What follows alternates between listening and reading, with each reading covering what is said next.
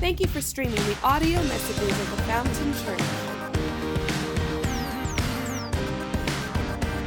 Exodus chapter 33, starting in verse 8. Now, if you're a first time guest, we're so glad you're here. We're going to have all of the um, passages on the screen as we move forward. Uh, but I always start off reading the first passage um, because I want to get you used to opening up your Bibles, all right? Exodus chapter 33, verse 8. You, you with me? Here we go. Whenever Moses went out of the tent of meeting, all the people would get up and stand at the entrances of their own tents. They would all watch Moses until he disappeared inside. As he went into the tent, the pillar of cloud would come down and hover over its entrance while the Lord spoke with Moses. Now, when people saw the cloud standing at the entrance of the tent, when people saw the cloud standing at the entrance of the tent, they would stand and bow down in front of their own tents. So, inside the tent of meeting, the Lord would speak to Moses face to face as one speaks to a friend. Afterwards, Moses would return to the camp, but this is the key verse today.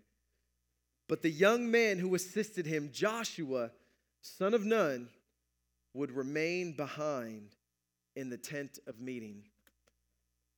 Another translation says, Joshua, son of Nun, would not depart from the tent. I want to speak to you today from the subject of practicing the presence of God.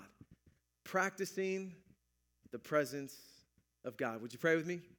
Father, we thank you for our time together. I pray in your great grace that you would give me great clarity today.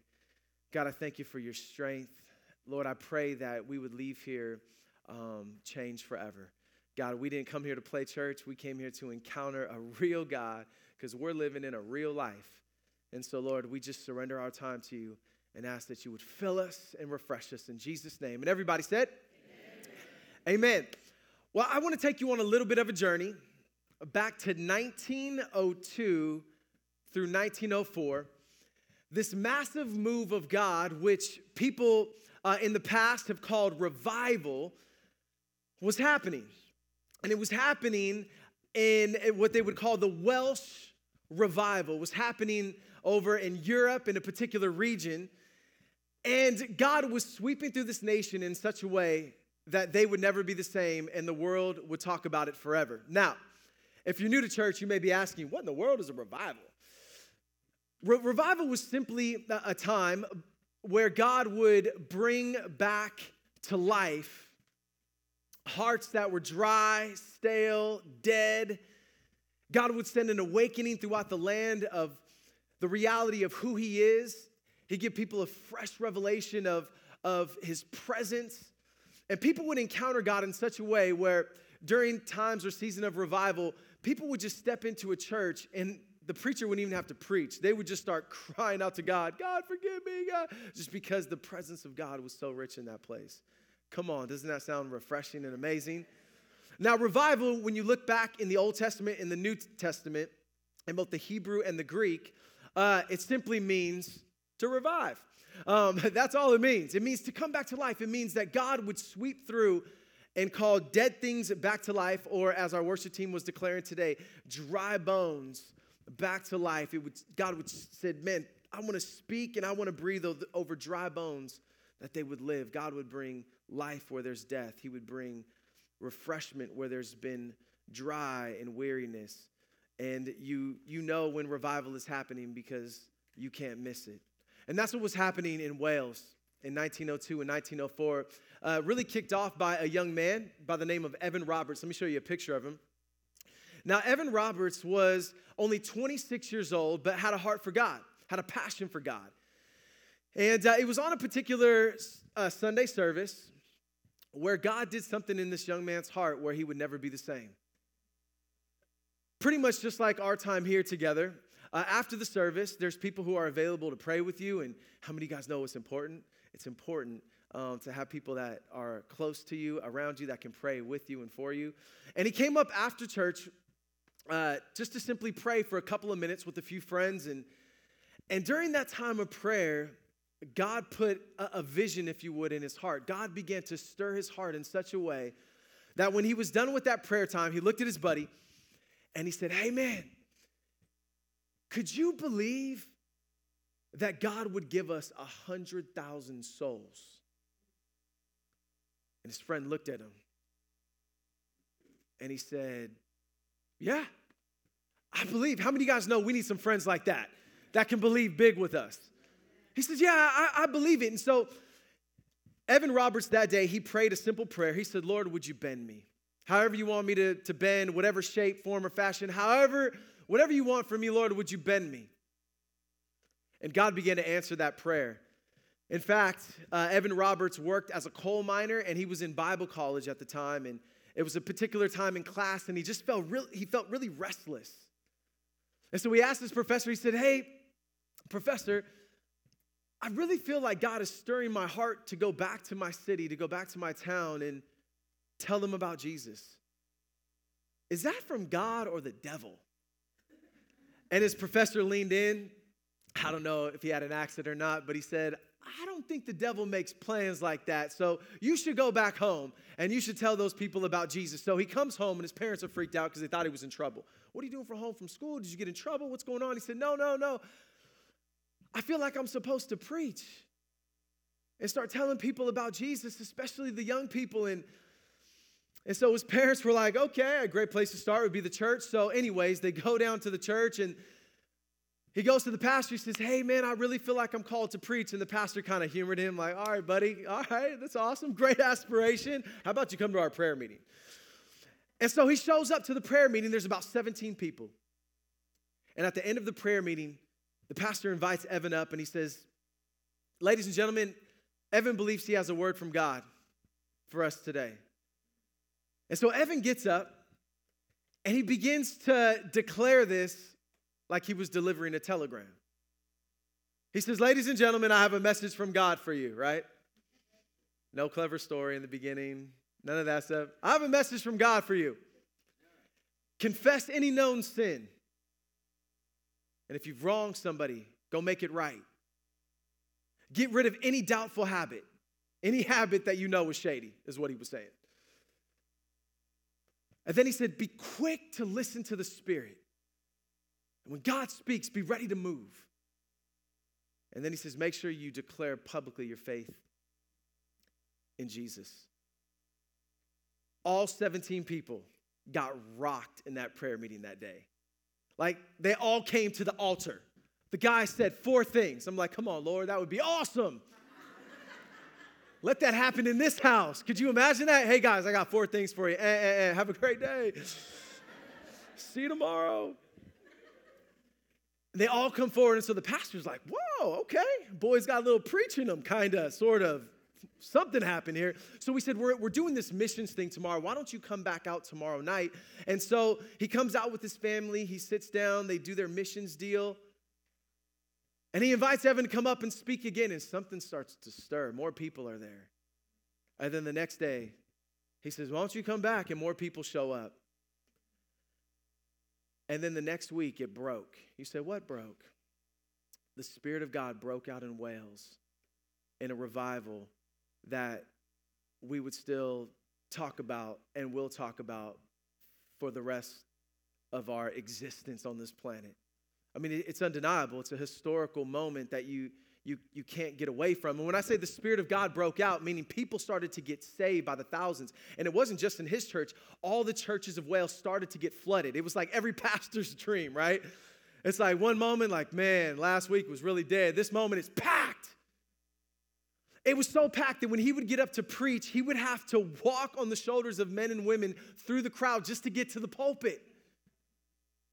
And they said that sometimes the cries of the people to God were so loud, the pastors couldn't even preach. Because the presence of God was so rich, people would step in and just start crying out to God God, forgive me. God, help me. God, remember my son. I mean, people just started, it, it, was, it was incredible. They never experienced anything like this. What's so amazing is God answered the cry of this 26 year old boy because upwards of 150,000 people gave their life to Jesus during this revival. Now, this is what's so incredible 150,000 people respond to the gospel in five months. Let me put that in perspective. There's about 310,000 people in the Tri Valley. It would be as if half of the Tri Valley got saved in five months. Could you believe God for something like that? It started to mess up the city. I mean, even economically, it was the city was in mayhem. The police were getting laid off because there was no work. No, seriously, taverns were shutting down because nobody was buying alcohol. Even grocery stores, you could show up to a grocery store in the middle of the day and it'd be closed. Why? Because they'd be at church. I mean, it was, it was, I mean, the city was just being, the, the, the region was just being wrecked in such a real way. Now, you know revival is happening when this happens. So in Wales, their big deal is soccer. They call it football, we call it soccer. They didn't even have their Super Bowl for soccer during the revival. Nobody wanted to show up. Everybody wanted to be at church. So much so, I don't know if it's 1902 or 1904, but if you look on the records of who won the championship in Wales that year, it just says revival. Because everybody was at, nobody wanted to show up. You know, God is on the move when nobody wants to show up to a sporting event. Like some of you weren't here last week because it was football season, right? And God just started to break out. But there's one part of the story I didn't tell you. And that's, how, that's really where this all began. See, I, I'm giving you the Instagram story. I'm giving you the Snapchat. I'm giving you the Facebook timeline, you know, the highlight reel. But this young had been praying for 13 years, since he was 13 years old, that God would bring revival to his region. 13 years. All because a young boy took some time to practice the presence of God, just to be with God. You say, what does it mean to practice the presence of God? I'm just simply saying, hey, creating space in your life for God to speak to you through His Word, spend some time with Him in prayer, maybe gather in a small group where you can grow with others and grow deeply and passionately in love with Jesus. Just taking some some time to, to practice his presence. Now, when I say that, I know what everybody's thinking, and there's a key word in there that is highlighted to, to some of you for sure, and it's the word time. Some of you thinking, well, that's great for that young man, 26 year old college student, but I don't have time to practice anything. My life is so packed, there's so many things happening in my life. Well, truth of the matter is, this guy was a coal miner, and it said that when he was in the coal mines, he always had his Bible with him. In fact, he had a little spot where he would stash his Bible. So he would work, and then after, uh, or when they would blow the whistle for the break, or it was lunchtime, he would grab his Bible. And they just said he was always in the Word of God. They said he was in the Word so much, and his Bible was always in the coal mines that on one particular occasion, the coal mine had a huge fire, and everything got destroyed except his Bible. It was burnt a little bit around the fringes but it was the same Bible that he used to preach in the revival. They said in the coal mines, it was so crazy that production started to decrease. And it's not because people were just at church, it was because the horses that would pull the trucks of all the coal, they couldn't communicate with the coal miners anymore because these guys all stopped cussing. And so the horses couldn't even recognize what they were trying to tell them because nobody was swearing. No, this is a true story. They had to remove, they had to remove this entire fleet of horses and get a brand new fleet and retrain them with new language. Come on, you know God was moving in a powerful way. But it wasn't because this guy had all the time in the world, it's just because he chose to use his time in a particular way that said, every moment that I get free, I want to take some time to practice God's presence. Now, this is the part of the sermon where a lot of times, as pastors would say, okay, ladies and gentlemen, so you need to spend time with Jesus, right? Open your Bibles for crying out loud. Just, and we start giving you a lecture. That's not what I want to do today. Because many of you here, you already know that to be true. Matter of fact, the number one response I get when I ask somebody, How is your relationship going with Jesus? The number one response is, I wish I had more time. Just not spending time with God like I'd want to. It's the number one reason. So I'm not going to lecture you on time, but what I'm hoping to do is cast some vision for what would happen if you decided to spend some time with Him and practice the presence of God. And this is so huge because all of us are in this journey called life. And, and because we're in this journey called life, all of us are going through life with a particular perspective. And some of us are going through life right now, and, and our perspective is, man, it's very hard, it's very difficult. Man, it's my life is crazy. I'm trying to figure stuff out. Anybody uh, alive today? And uh, and others of you are, you know, you have a different, you have another perspective of where you're at, and we all have a different perspective on this journey. And, and the first thing that I, the big idea that I want to share with you today, and, and I think this is so important for all of us to grasp, is because when you and I take time to practice the presence of God, God's going to begin to do something in your life and shift some things that you never could have imagined. Let me just show you what revival looks like. Let me show you another picture of what revival looks like. You know what's so funny is nobody has to conjure them up to raise their hands. They're just crying out to God. Amazing. And this, the, the secret to all of this, uh, let me show you one last picture of Evan was prayer. Prayer is the secret of power, he would say. And so I, believe Evan would really want you to know this. I believe the Lord would want you to know this that if we begin to practice the presence of God, some things are going to shift. And the number one thing that's going to start to shift, if you're taking notes, you can jot this down. When we spend time in God's presence, it's going to shift our perspective. Spending time in God's presence will shift our perspective. It'll shift our perspective on this journey that we call life. Let me paint a picture for you. So, this last week, I've been sick. I'm about 90%. I'm still cloudy today, so if I'm jabbling and jumbling and my words get mixed up, don't judge me, all right? Uh, I'll, be, I'll be back on point next week. Uh, but I've been really sick over this last week. We left church last Sunday. I had a fever, body aches, sore throat, and we had to go home, pack up, and head off to a district conference uh, for our, uh, our district. And so, you know, we're exhausted. And you got to, you know, we're, we're, we had such a great day at church, so pumped at what God is doing. And then it was like, we got to pack. Uh, like, who likes to pack? And then the kids are fussy because they're not feeling good, and we got to make a four hour drive. Come on, somebody's feeling my pain today. and so we, we head on this, we head on Highway 5. Now, Highway 5 is such a beautiful, beautiful highway. But I just felt like all of our hearts were messed up. Like I'm looking at Jackie, Jackie's tired, I'm sick, I don't want to talk. The kids are, you know, again, they're sick, they're kind of frustrated because it's taking long and we've only been driving 30 minutes. we get to the first rest stop and it takes, you know, a five minute stop turns into a 30 minute stop. And I'm just like, oh man, it felt like we were on Highway 5 forever. and we finally get to Bakersfield. And it's like heaven opens up. And we're so pumped, and we had an incredible conference. God showed up, it was amazing. Horrible drive, great conference. So we get back in the car. It's, it's the last day of the conference, and we're thinking, should we just make the trek? Should we drive home, jump back on Highway 5? All the kids, haven't ate. It's about five o'clock. It's, it's approaching that bedtime hour. They haven't napped. Like, this is, this is risky. So we're thinking, should we just stay the night? And then, you know, once the car is packed, you're like, we just got to go. So let's go. So we, we head back home, still sick, still messed up, but this time we started to engage each other's presence. See, on the way there, it was like, I love you, you love me, but we are not talking.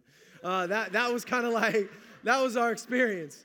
And I could just tell Jackie's driving and she's, she hates that drive when she's tired and I'm sick, I'm trying to get some rest. Just wasn't happening. So on the way home, we decided to actually engage one another. We actually take some time in each other's presence. Now, before, before we know it, we're home. I looked at her, I said, Boo, your presence is majestic. Your presence is powerful. Because here we took the same journey. But what felt like a lifetime on the way up felt like a moment on the way back. And it was the same road, it was the same journey, it was just a different perspective. Why? Because when we engage the presence of God, when we spend time in God's presence, God will shift the perspective of our journey. It's, a, it's amazing how God works. And so I, I want to give us three shifts of what will happen if you actually choose to spend time with Jesus. I can't make you spend time with God. I, I wouldn't even propose to or propose to, to try to force you to do that. That's not legal. Um, I want you to be able to spend time with God, but I, I want to show you three shifts that will happen if you decide. If you decide to spend time with God. Now, I have to tell you, we're going to learn these shifts from a man who knew the presence of God very well, and his name was Joshua. And Joshua, he had a very good uh, teacher. His teacher's name was Moses. We call him Mo for short around here at Fountain Church. And Joshua knew a little bit about the presence of God. But l- let, me, let me paint a, a picture uh, before we jump in to a little bit of Joshua's life. And I, I want to point out the first shift that's going to happen if you decide to take time to spend in God's presence. And if you're taking notes, you can jot this down is that his presence will shift our priorities. Shift our priorities. Now, up until this point, Joshua, he he had experienced a lot in life. He'd been in slavery for the majority of his life, and now, just recently, um, he experienced God in a way that was pretty phenomenal.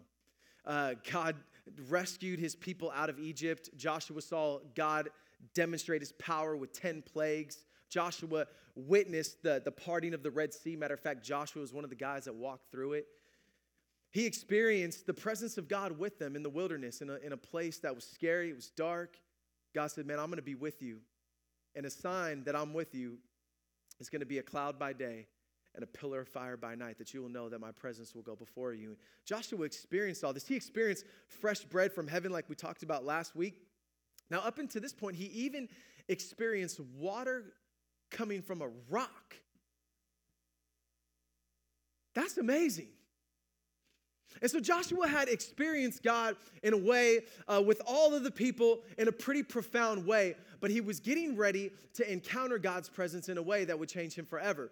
Now, after water came back, after water came out of this rock and they started multiple companies, Alhambra, Arrowhead, all that stuff was going on, right? Just make sure you're awake. Um, after water was coming from this rock, this, this group by the name of the Amalekites were planning a strategic attack on the people of, of Israel. They weren't ready for this. These guys have never fought a day in their life, they've been slaves. They may have fought each other, had a couple of fistfights, but they were not prepared for a battle. And out of nowhere, these guys strike. And Moses says, Hey, Joshua. Joshua's like, Me?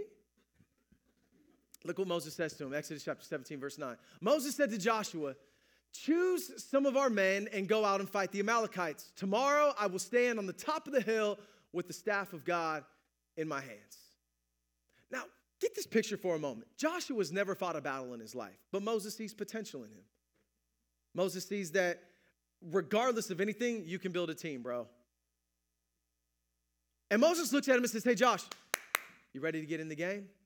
It's game time. I need you to build a team and I need you to go fight. Now, in Joshua's defense, probably for a moment, now this isn't biblical, this is my opinion, but probably for a moment, Joshua was saying, hmm, so Moses, you're gonna go stand on the top of the hill with the staff of God in your hands? That staff that actually does all the miracles, signs, and wonders, that's a demonstration of God's power and God's judgment on those who don't like Him? And I'm going to be in the valley fighting?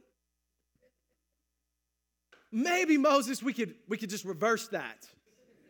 It makes a lot more sense. Moses, you can do your staff thing in the valley, and we could be up on the top cheering you on, biggest cheerleaders without pom poms. But Joshua doesn't do that. Joshua says, I'm in. And he does it. He builds a team in a couple of hours and gets to work. And he starts battling. Now, you gotta, you gotta picture this moment. Joshua's first encounter with God's presence was with all the people together. But now Joshua is going to encounter God personally. He's going to understand what it feels like to be used by God supernaturally in such a way that's going to blow his mind and shift his priorities forever. All because he said, "Yeah, sure, I'll do it." I've never fought a day in my life, but but yeah, I'll, I'll do it. And so as, as, as this play as this event plays out, true story, as this event plays out, Joshua was in the battlefield, and the Bible says clearly that as long as Moses' hands were raised up with the staff, that the Israelites had the advantage. and they start whooping their behinds. And then the moment that Moses would reach for a cup of coffee and he would drop one of his hands, then the Amalekites would start to get the edge. And so they, they figured it out like, hey, they're probably fighting swords. Man, get somebody to lift up that dude's hands. Keep it up. So Aaron and her, Aaron and Hur go up on top of the mountain, just hold Moses' arms up all the way till sundown as they're fighting this battle. And Joshua was experiencing this. He's like, I've never fought like this in my life. I mean, he had to have had one of those epic moments where he's just like, What is happening? This is crazy. We're, we're winning, right? He spent his whole life losing. And it's like, We're winning. This is, I'm not even doing this. Like, and he sees this dynamic that we are tearing these guys up, and I'm not even that good but he encounters the power and the presence of God that will overthrow his enemies in such a powerful way. He's looking up like, man, Moses is up on the top, lifting his hands. We're tearing it up in the battle. Like, what in the? And from that point forward, something, something shifted in Joshua. And it was so, it was so cool because it says, look what the Bible says, Exodus 17. Uh, he says, as a result, Joshua overwhelmed the army of Amalek in battle. After the victory, the Lord instructed Moses write this down on a scroll as a permanent reminder and read it aloud to Joshua. I will erase the memory of Amalek from under heaven. Moses built an altar there and named it Yahweh Nissi, which means the Lord is my banner. Now, I remember when I first said yes to Jesus in regards to doing something that was completely bigger than myself, because that's what Joshua did. I love it how his first experience wasn't on the mountaintop with like worship music playing. No, his first personal encounter with the presence of God was about to reveal the purpose for his life. All because he said yes to serve. Count me in. I don't know what I have to offer, but I'm going to give it I'll give it a shot. And I remember the first time I said yes, somebody came in and asked me, "You should help out in youth ministry." I was like, "No." I'm not doing that. I don't think I'll be good at that at all. Number one, like, have you seen the way I look? I don't look very present, like I was thuggish. I don't think I'll be a good example. And so, so finally, I was like, man, fine, I'll go. And so I go my first day there. They're like, yay, great to see you. Hey, let's put him up in the front. No. let's not do that. Yeah, we're going to ask you 10 questions. What's your most embarrassing moment? I'm just like, what? What in the world? But I stayed. And God began to use me in ways that I never thought possible. I remember my first message was out of like Isaiah 68, and I butchered that thing, but God still used it. I was like, I didn't even preach, like, it wasn't even good theology. It was just, God, run. And God started changing lives. And I thought, man, there was something about the, those moments that shift your priorities. And so from, from, from this, this moment forward, it put a hunger in my heart, just like it put a hunger in Joshua's heart, because the Lord was saying, Joshua, I don't want you to forget this, that I will, I will fight your battles, man. You won because of me. this wasn't about your awesomeness. This was about my awesomeness. And I want you to know that I'm your banner, I'm your protector. So listen, when everybody else, they're waving their little white flag out there, they're waving their, you know, uh, they're representing their, their, their battle tribe, I'm going to be your banner. I'm going to protect you. I'm going to go before you. I'm going to bring about a victory that you can, just like this one right here. Don't forget this, Joshua, because you're going to carry this with you through the rest of your life. Because here in my presence, I'm revealing your purpose. And as a result, your priorities are about to shift. And so, so from this point forward, he's glued to the hip of Moses. He becomes Moses' assistant. Like, I just want to be close to the guy, whatever you want me to do. And all throughout the book of Exodus, the only time that we see Joshua appearing is when Moses is going to spend time with God, when Moses is going into the cloud. And so, so look at this particular one in Exodus chapter 24. It says, Then Moses set out with Joshua, his aide, and Moses went up on the mountain of God. He said to the elders, Wait here for us until we come back to you. When Moses went up on the mountain, the cloud covered it, and the glory of God settled on Mount Sinai. Now, this is so cool because you got the people of Israel at the base of the mountain, you got the elders are about halfway up, but then Moses is like, I'm going with you. Or Joshua was like, Moses, I'm going with you. I know I can't go into the cloud or I'll die because God's presence is holy. He asked you to come in the cloud, not me. But I'm going to get as close to the cloud as I possibly can. And I'm just going to wait for you. And Moses would be up there 40 days, and Joshua was still like, What'd he say? Tell me everything. Like, you've been waiting here 40 days, bro? Yeah. Like, I'm pumped. Joshua was content with just being close to God's presence. Woo.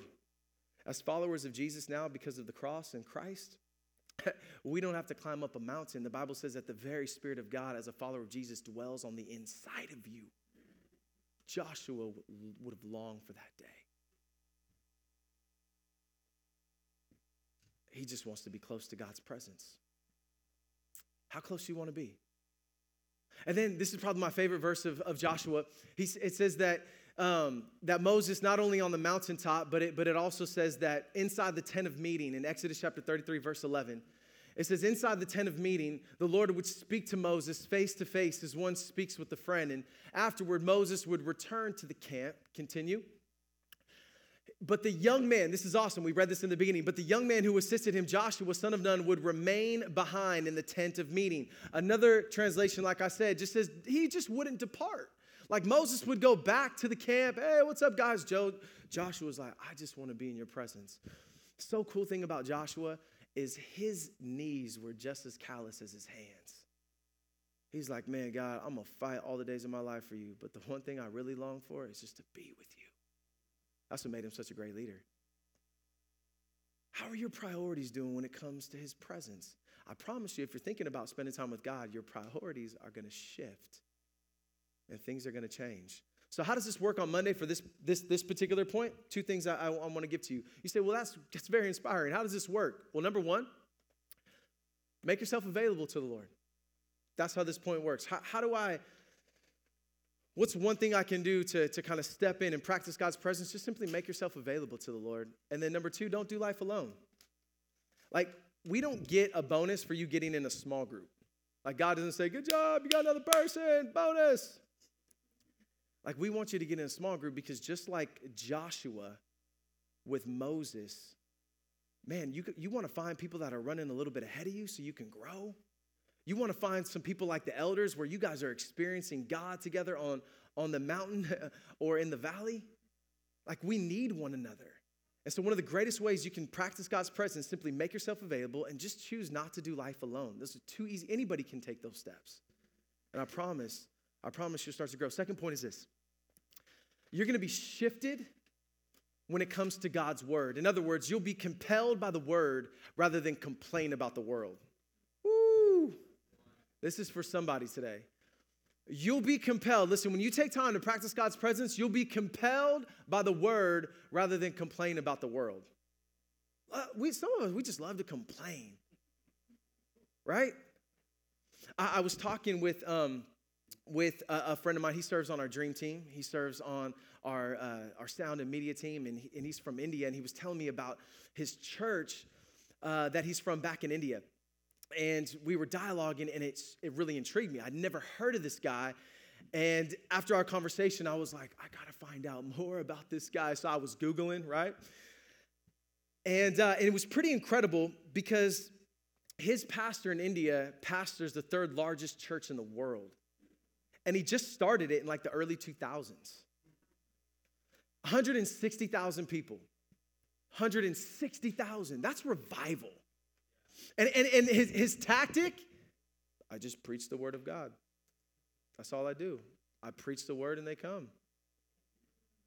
So during a time of prayer and fasting, he's reading through the book of Nehemiah. And he feels like God, God, is, God has given them 12 acres of land, and he senses in his heart God wants him to build the church. Now, it's pretty cool. He got saved by a, a, an evangelist that was traveling through his village on a megaphone, preaching about Jesus. This guy hears the message, responds, surrenders his life to Jesus, and immediately just starts hitting the streets and telling people about, about him. God speaks to him and says, You're gonna, you're gonna pastor a very big church, dude. But for a lot of years, he just prayed and talked to people and prayed and talked to people. And then this church started to started to grow. He planted the church and it just started to, to rapidly grow. And, and, and he was reading through the book of Nehemiah during um, 40 days of fasting and prayer. And it was in the time of India where the rain was, it was the most wet and it was the most hot. And he's reading and he's like, So, Lord, you built these walls through the hands of Nehemiah in 52 days in a record time.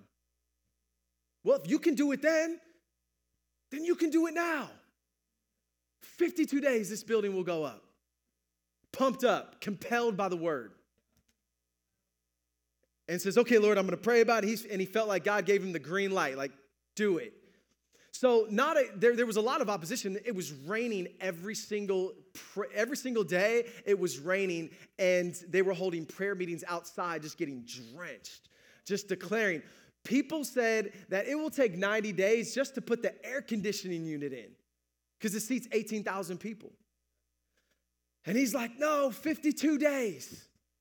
God said it, 52 days. And, and let me tell you, there's a lot to complain about. He could have easily said, Why am I building this big church? India, it's only 5%. 5% of people are Christians. There's a lot of people in India.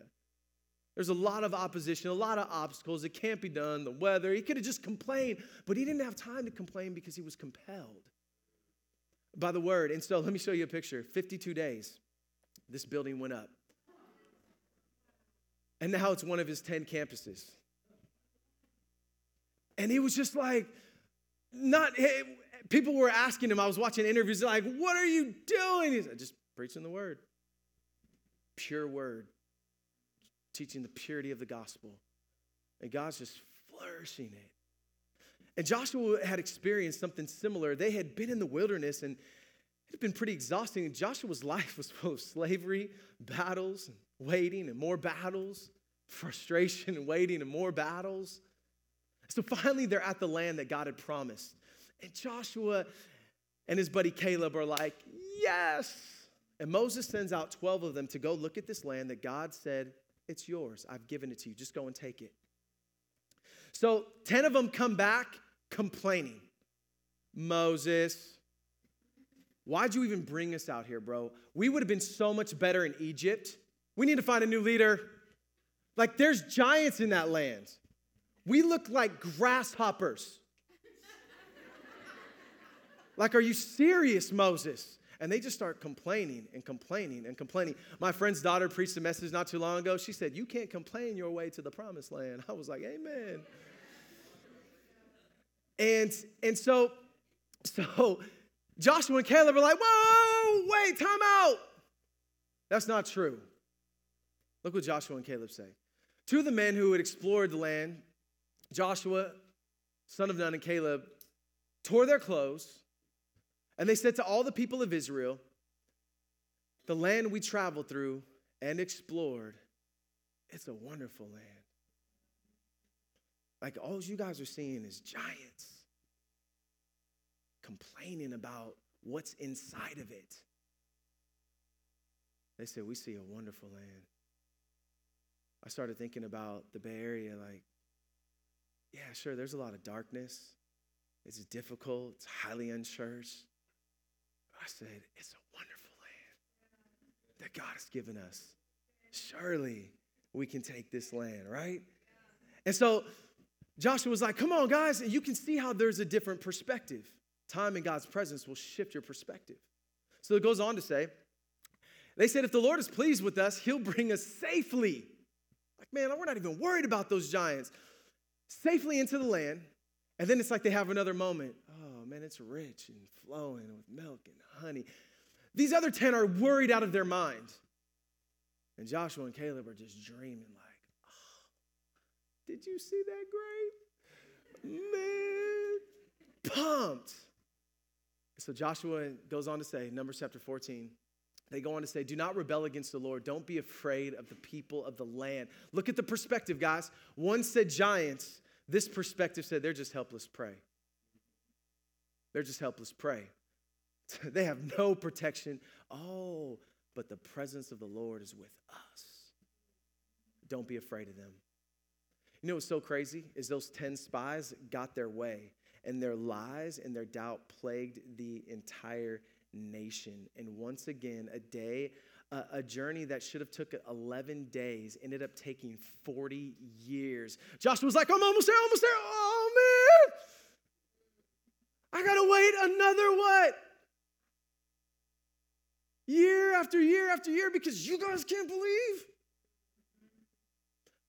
But in all that waiting, he never wasted it. And he was just as passionate when they approached the land that he was 40 years when God gave him the promise. And let me just tell you, he had to wait and wait and wait. But you would never, you could have never imagined, you could have never come to the conclusion that after this man's battles and waiting, frustration, and almost there, not quite there, all these battles and frustrations in his life, all of these walls that this man was facing, you would never know by his attitude. It's like, okay, well, let's wait. Let's wait well. And let's get to work while we're waiting. Long story short, fast forward, Moses dies. Joshua becomes the guy. Once again, it's time to go into the land. A generation had passed away. God said, Only you young people are coming in, all those all the other people, unbelieving generation. We got to wait till that passes away. But you, Joshua, you're going to lead the way into the land. And so Joshua was like, okay, here we go again. I'm the guy. First, first obstacle, flooded river. Well, how are we going to get across this? God parts it. Yes. Then he comes to probably the greatest challenge he would ever face. And this was like a monumental moment. As he comes to the city of Jericho, the very first battle that he would face entering into the promised land. And this battle was fierce, fierce, fierce battle. But before we jump into that battle, you say, well, Pastor Matt, how do I, if I'm compelled by the word and not complain about the world, like how does that play out for me practically? Like, like what do I do when I'm afraid? Let me just give you a quick little point. You can jot this down. Just simply obey the word and not your worry. simply obey the word and not your worry. There's gonna be so many things to worry about, but just obey the word. Leave the rest up to God. Don't obey your worry. I'm gonna tell you what, if you spend time with God, it's gonna save you a whole lot of time in life, and you're about to see why. Because Joshua is facing the biggest battle of his life. Last point is this Joshua is getting ready to learn that worship prepares us for the walls. Worship prepares us for the walls. So Joshua is now standing at these walls of Jericho. Let me show you what they look like. We're almost done, and Jeff, you come up and play for me. So this is the schematic. I'm not, I don't have time to go into all the details, but can I just tell you those walls were thick and they were high. About 80 feet. 80 feet high when you add both walls together. Very thick. A military nightmare, especially for the technology that they had. It, that's what it was prepared for. It was prepared to be a fortified city. And so Joshua was looking at it like, oh man, like seriously? Like I thought Jericho would be a little bit easier than this, but here he is, another wall. So Joshua was trying to figure this out. He's looking at it. He's looking at his guys like, oh gosh. God, I know you're faithful. Anybody ever felt that you, you, you've been at a wall? Maybe financially, relationally. That you're like, oh, God, I know you're faithful. It's one of those. I know you're faithful. Just not too sure about this wall, though. Come, God. So Joshua was looking at the wall, and this guy jumps out. This guy jumps out. Look what he says, Joshua 5:13. When Joshua was near the town of Jericho, he looked up and saw a man standing in front of him with a sword in his hand. Joshua went up to him and commanded, Are you a friend or a foe? Neither, he replied. I am the commander of the Lord's army. So get this picture in your mind. Joshua was like, What's up? Are you with us? Are you against us? The guy's like, time out. Time out. Let me take you back to that first battle. Let me take you back to the banner. Let me take you back to the one who goes before you. And it was like, for a moment, Joshua was like, What? Oh. Oh. And look what he says. Joshua realized, man, what was I thinking? At this, Joshua fell to his face with his face to the ground in reverence. He said, I'm at your command. Right now, Joshua is in the very presence of God. This is the place that he longed to be in. And now many believe that this was, a, was, this was a pre-carnate Christ. This was Jesus appearing to him because Jesus wasn't just born in a manger. He always was, always is, and will always be. That's another sermon. But but, but here he is, and he's saying he's in the very presence of God. It's like, man, this has been my dream all along. I just long to be in your presence. And he said, I'm at your command. What do you want your servant to do? And the commander of the Lord's army replied, Take off your sandals. All right. But what if I take off my sandals and somebody jumps out of the wall? Like, that doesn't make any sense. Like, we're preparing for battle. He's like, Exactly. You can't prepare for battle first with your sandals on. You prepare for battle with your sandals off. Not in a posture of warfare, but in a posture of worship. Because I'm gonna do something on the inside of you, Joshua, that you would have never been able to figure out on your own. And it said, and Joshua did as he was told. Good job. You know what made Joshua such a great leader is he was first such a great servant. He said, Man, okay, he did what he was told. And, and what was taking place here is God was saying, Listen, you have to worship before the walls. Before you try to just jump into warfare, I want you to worship. Now, this is so amazing. This is what happened, and I'm, I'm ending with this. So amazing. God said, Hey, Josh, you ready for this one, bro? Your sandals are off. Are you leaning in? Because I'm going to tell you how to take this city. And it starts with your shoes off in my presence. Because in my presence, I'm about to reveal to you something that you'd never be able to get on your own. And he said, This is what I want you to do. I want you to march around the city for seven days. Every day, march one time around the city. You got that? Check. Then on the seventh day, I want you to march around seven times. By the way, grab some trumpets and some horns. Huh? And on the seventh day, at the seventh time, I want you to let out a loud, let's let out the trumpets, let out a loud shout that God has given us this city. And Joshua was like, and then he says, and then the walls will fall. What? I know I said whatever you want me to do, but I don't know if I want to do that but because you say so. And he did it. Joshua and his army just dominated the city, and those walls fell without them putting one hammer to the mortar. Could it be that the walls you're facing right now, because you've been trying to put the hammer to the mortar and you've been trying warfare, but you forgot about worship. That maybe those walls aren't falling because your sandals first need to come off. So he can give you the strategy so that those walls could come down in a way that only he could provide. I'm just saying. So if you decide to spend time with God, then on Monday, I just want you to ask a simple question What do you want your servant to do, Lord? What do you want me to do today? And obey his word, not your worry.